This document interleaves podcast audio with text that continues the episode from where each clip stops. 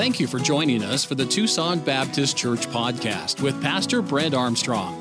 This podcast features the messages from the teaching and preaching ministry at our church.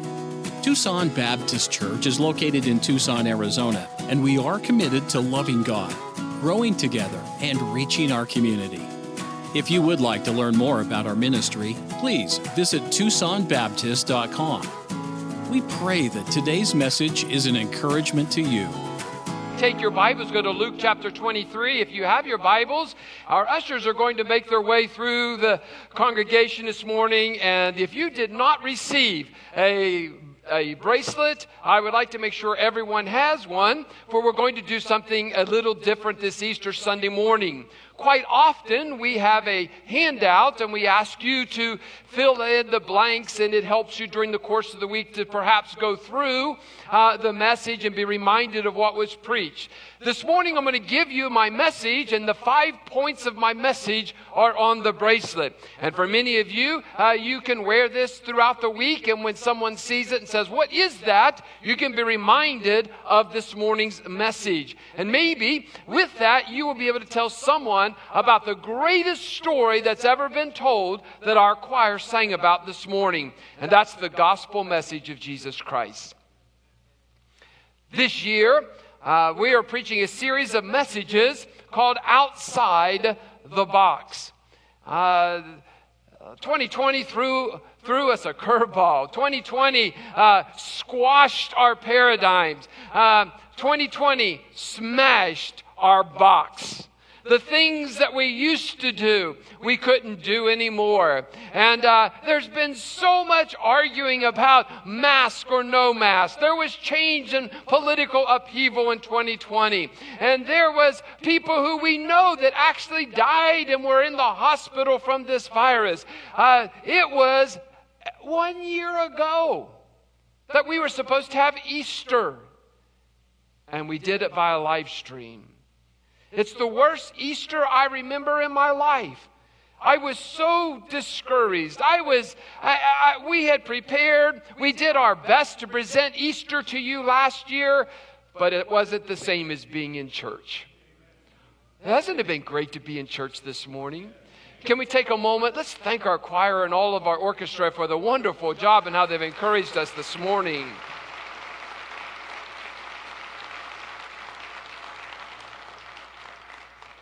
Now, they have not entertained us, although some may say I've been entertained. They were actually preaching through song. And that is, is that Jesus Christ came. He died. But today, unlike so many other denominations, cults, or religions, we serve a risen Savior. Very quickly, take your bracelet and let me share with you five thoughts in the time that we have this morning. You see the first emblem there, and and that is, is that on the inside, if you're not sure what those mean, you can actually look on the inside there, and uh, and you and you can look there and and, and see that what they mean. But but uh, we see uh, first of all that he came. He came to this earth. What does that mean? Let me give you, for many who may be visiting, and, and they say that we're only one generation removed from people understanding the Bible. It could be that you're here this morning and this is the first time you've ever heard this story. Our education system has drilled into our heads that we evolved from apes and monkeys and Neanderthals. May I just tell you what the Bible says? The Bible says in Genesis chapter 1 In the beginning, God. And then it goes on to say in Genesis 1, 2, and 3, it gives us how this world began. God spoke this world into existence. I didn't evolve from some monkey. God created me.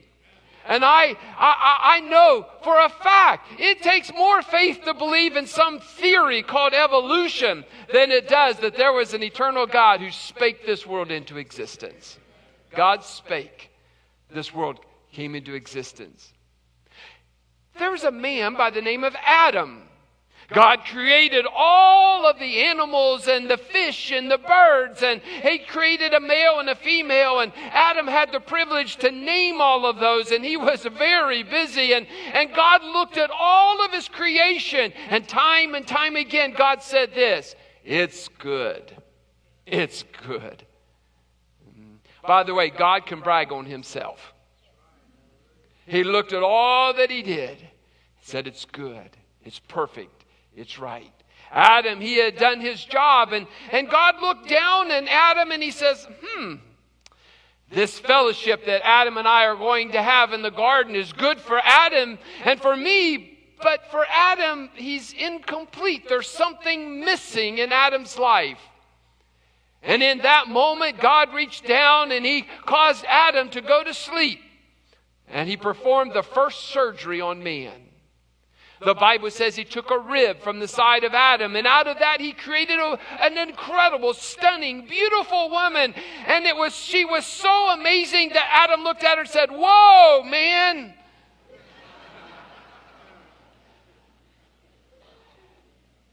And then Adam and Eve, they had this perfect life. In fact, their life was so perfect that they were naked and they didn't even know they were naked.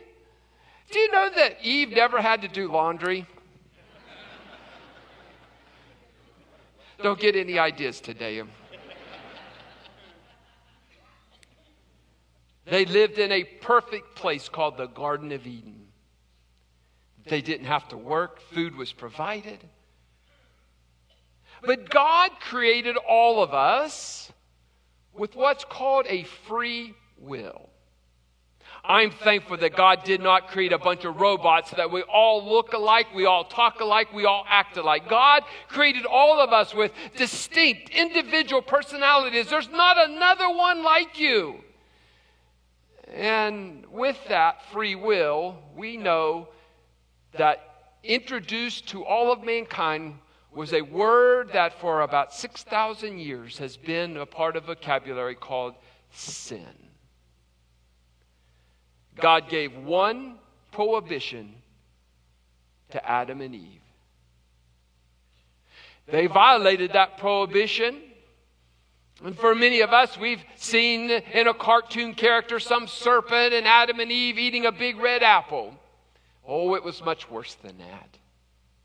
They violated God's law that said that they were not to look and eat upon that fruit. And Eve and Adam, uh, they ate of that fruit, they partook of that fruit, and instantly the Bible says they knew they were naked and they were ashamed and they covered themselves and they hid from God. And basically, man has been hiding from God ever since. Because of sin, it was necessary for Jesus to come to this earth. Throughout the Old Testament, we know that there was sacrifice after sacrifice to atone for sin. The blood of a perfect lamb, of, of a turtle dove, uh, uh, of a goat, uh, what was available, that, that, that a literal physical sacrifice was made multiple times in a year to atone for sin. But God, the Father, allowed God the Son to come to this earth through a virgin by the name of Mary.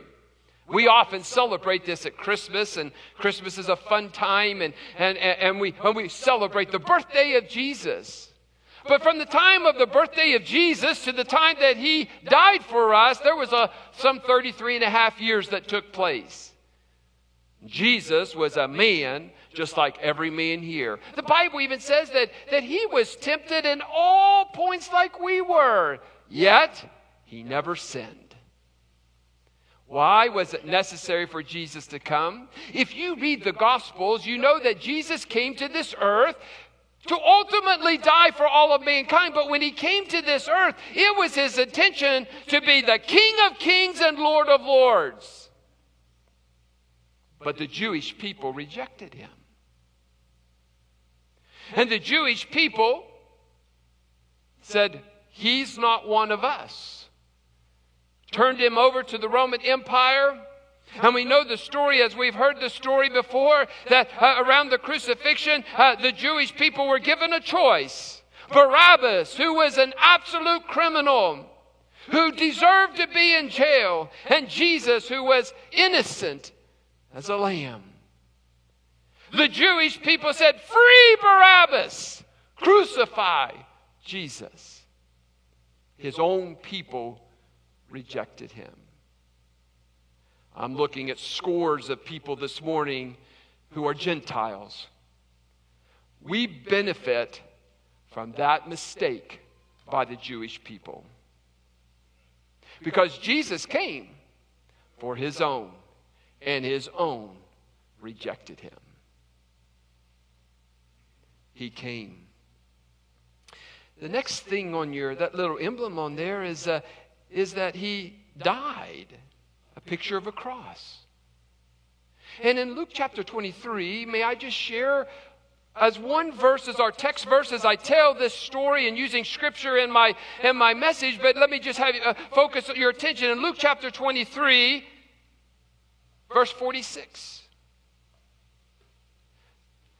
And when Jesus had cried with a loud voice, he said, Father, into thy hands I commend my spirit. And having said thus, he gave up the ghost. He died.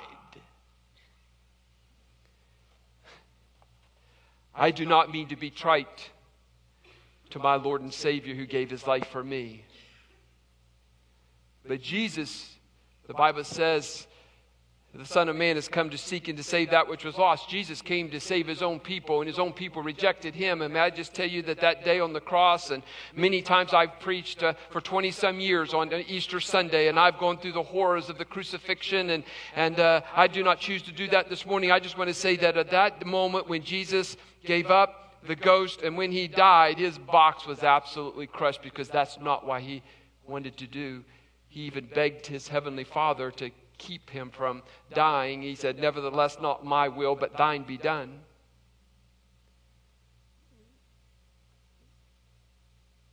But as a result of Jesus dying, it provides something pretty special for all of us. And that is, is that all of us, every single one of us, we've sinned. We've said a bad word. We've stolen. We've backtalked our parents. We've done even greater, worse deeds, uh, if you will, in the fact that the, the scope of that, from murder to drugs to pornography, I mean, the list could go on of sins. But make no mistake, for all have sinned. And all of us have fallen short of the glory of God. Every one of us have sinned. And the reason that it was necessary for him to come and to die on the cross was to provide an acceptable sacrifice so that we, if we believe, will have eternal life. He came. Oh, there's religions and cults today. There's some, there's some religions that still have Jesus on the cross. May I just tell you, my Jesus isn't on the cross anymore. The Bible says that he rose again three days later. I and you serve a risen Savior. He's in heaven today. I'm so thankful for what He has done. Oh, the Bible says in the book of Acts that He, after His resurrection, the tomb was empty and after his resurrection and, and Thomas, he saw the, the nail prints in his hands and in his feet and in his side. And, and there were so many hundreds of people that saw Jesus that he was alive. And, and then the, the Jesus said, Listen, I got to go away. And, and, and the reason I'm going away is because sometime I want to go back. And, but in Acts, he ascended. He went back to heaven. It was, it was witnessed by dozens and dozens of people, including the disciples. But he gave a command. He says, I want you to go tell others about Jesus Christ. He had to go so that we could do our jobs, and that's to tell others about him. But that fifth one is one that I want you to pay attention to, and that is this He's coming back. He's coming back. I ask you this Are you ready for Jesus to come back? Now, before you say amen, before you say yes, I have to ask you from the Bible Has there ever been a time that you said, that Jesus, He died for me. It's personal. I know that I'm a sinner. I know that I'm in need of a Savior. I know that if I died today, I would be eternally separated from God. And there was a time when I trusted Jesus Christ as my personal Lord and Savior. Has that ever happened in your life? If you've done that, would you say amen? With all the people here, I would imagine that there are several who could not say amen. Jesus is coming back, and he's coming back to get all of those who know him as personal Lord and Savior. I want to share something with you that's alarming. Just this week, the Gallup poll released the results of a poll, and for the very first time in the history of the United States of America, church membership has gone below 50%. In 1937, 73% of Americans belonged to some church. In the year 2021, less than 50% of Americans have any type of membership in any religious organization. May I just say, if you said amen a moment ago, you are now the minority in the United States of America. I had a fierce debate and argument back in the month of September with one of our former church members. And they were arguing with me about this thought. If the government said we shouldn't go to church, we shouldn't go to church. I would like to ask you a very direct question on this Easter Sunday morning. If the government tells you you shouldn't wear a bracelet that tells you five great stories about Jesus, are you going to throw this in the garbage? If the government tells us that if you come to church you could be arrested, would that be, that's all it takes. I'm not going to that church anymore. In our town of Tucson, there are many churches who have yet to reopen.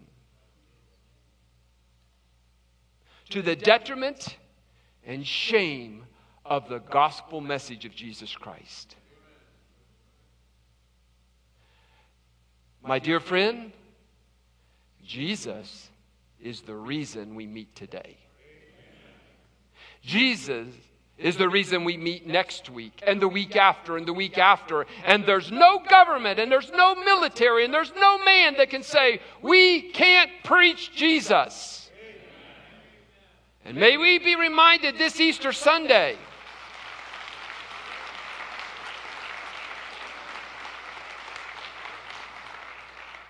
Oh, thank you, thank you. But may we be reminded the day could come before, between now and our next Easter when the minority has to count the cost.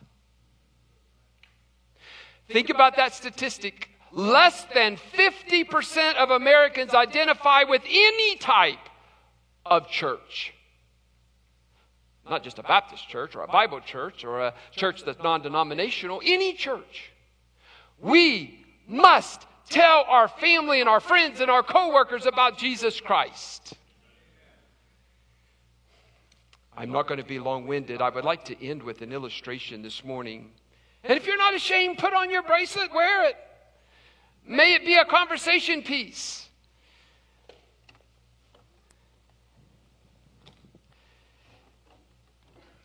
I'd like to show you my suitcase. It's a very special suitcase.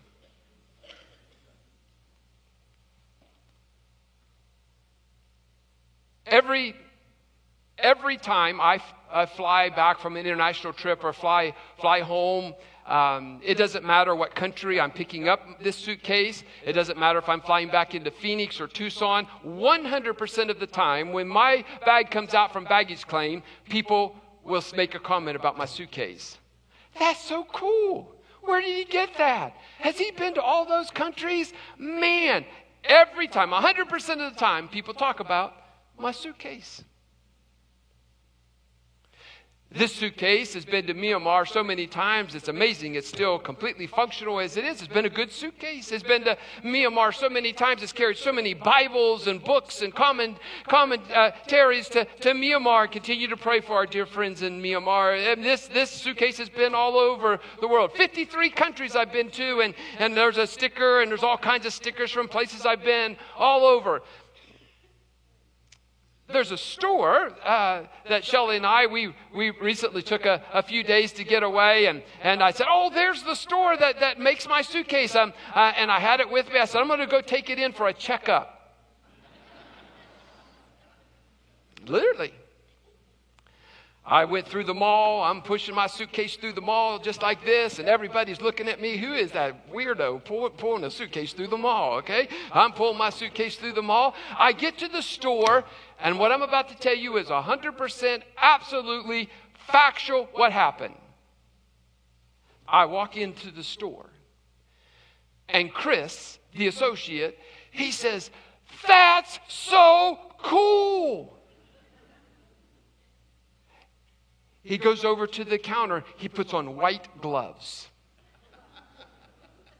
He says, Can I look at your suitcase? I said, Well, that's why I brought it in. I brought it in so you could check and make sure everything's working as it should. And he, as if it was a baby, he picks it up and he sets it down on the, he says, Can I open it? Yes, Chris, this is why I brought it in. I want you to check it out. And he turns it around and he looks at it. And he says, This is like a Porsche. he is so excited about my suitcase. And he's like gently, Listen, Chris, this has been in airplanes. It's been dropped. It's been, look, there's dings and dents all over it. But he's handling it like it's a baby. And he flips it up and he goes, he, he's looking at it. He goes, Oh no.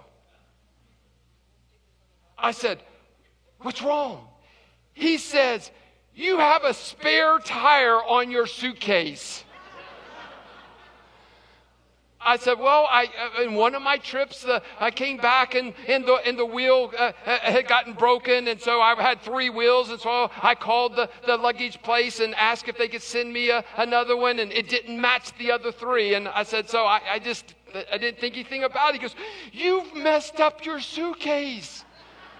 You can't have that. It doesn't match the other three. That's like a Porsche with a spare tire. You can't do it.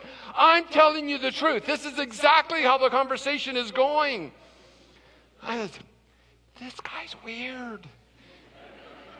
It's just a suitcase. He says, Do you have 15 minutes?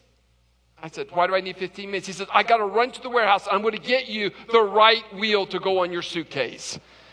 Absolutely. Go ahead, Chris. I, will walk around the mall and, and, uh, and you go ahead. And so I came back 15, 20 minutes later. He had the new wheel. Look, it matches the other ones.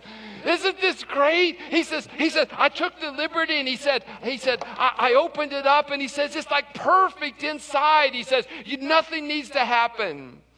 I said, Good. I said, So we're good? Uh, the latches are good? He goes, Yes. And guess what? If you'll come back November of 2022, he says, I'll replace everything on it for free. Now, let me put that in my calendar and remember, get my suitcase. Re- I got your attention with my suitcase. Let me tell you something. Chris was weird about the suitcase. So weird, in fact, that he's texted me twice. I pulled up the text this morning. He's texted me twice to ask me how my suitcase is doing. In fact, He took pictures of my suitcase and it's on the company website. My suitcase. Pastor, this is Easter Sunday. Why would you talk about a suitcase? Let me just tell you something. Chris convicted me. I've never been that excited about my Lord and Savior Jesus. If the opportunity presents itself, sure, I'll tell someone about Jesus. I walked back through the mall and took my suitcase and back to the rental car that we had and put it in the rental car. And I've come back to find Shelly in the mall. I was walking through the mall and I had this overwhelming thought Have I ever been so excited about Jesus? It's a dumb suitcase. It has dings and dents. It represents a lot of travel. Jesus, He gave His life for me. Have I ever been a Chris and put white gloves on and handled my Lord and Savior with such reverence and, and such uh, uh, humility and such excitement and such, oh no! Do you realize that in your life you've got a spare tire? We got to get that sin out. It's hurting your testimony. I would like to challenge you today. You wear, we gave you a bracelet. It's my five points of my message. He came, he died.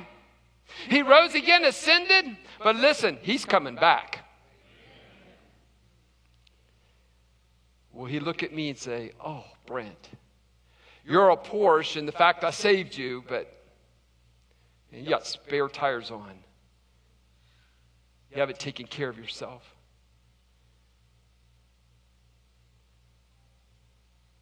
You are a Christian but you've been ashamed of me. I ask you, do you know Jesus Christ as your personal Lord and Savior?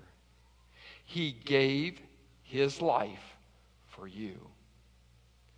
The vast majority, if I were to ask you to raise your hand, you're going to raise your hand and say, Absolutely, I know Jesus Christ is my personal Lord and Savior. May I ask you, are you a Chris? You're crazy in love with your Lord and Savior. He's crazy in love with my suitcase. Texting me, asking how everything's going, the wheel's working. Come by and see him next time. When it comes to your Lord and Savior, when's the last time you told someone about him because you were so excited? When's the last time you told a coworker that you know is going to die and go to hell? Hey, listen, can, can, can you give me five minutes to tell you five things about my Lord and Savior? Spend one minute on each one. Have you ever done that? Less than 50% of Australia goes to, oh, no, no, no. Less than 50% of Europe. Less than 50%, no. Less than 50% of America identifies with Christ. We're the minority, and if we don't do something about it, this will be the last generation. This will be the last generation unless we stand up and tell others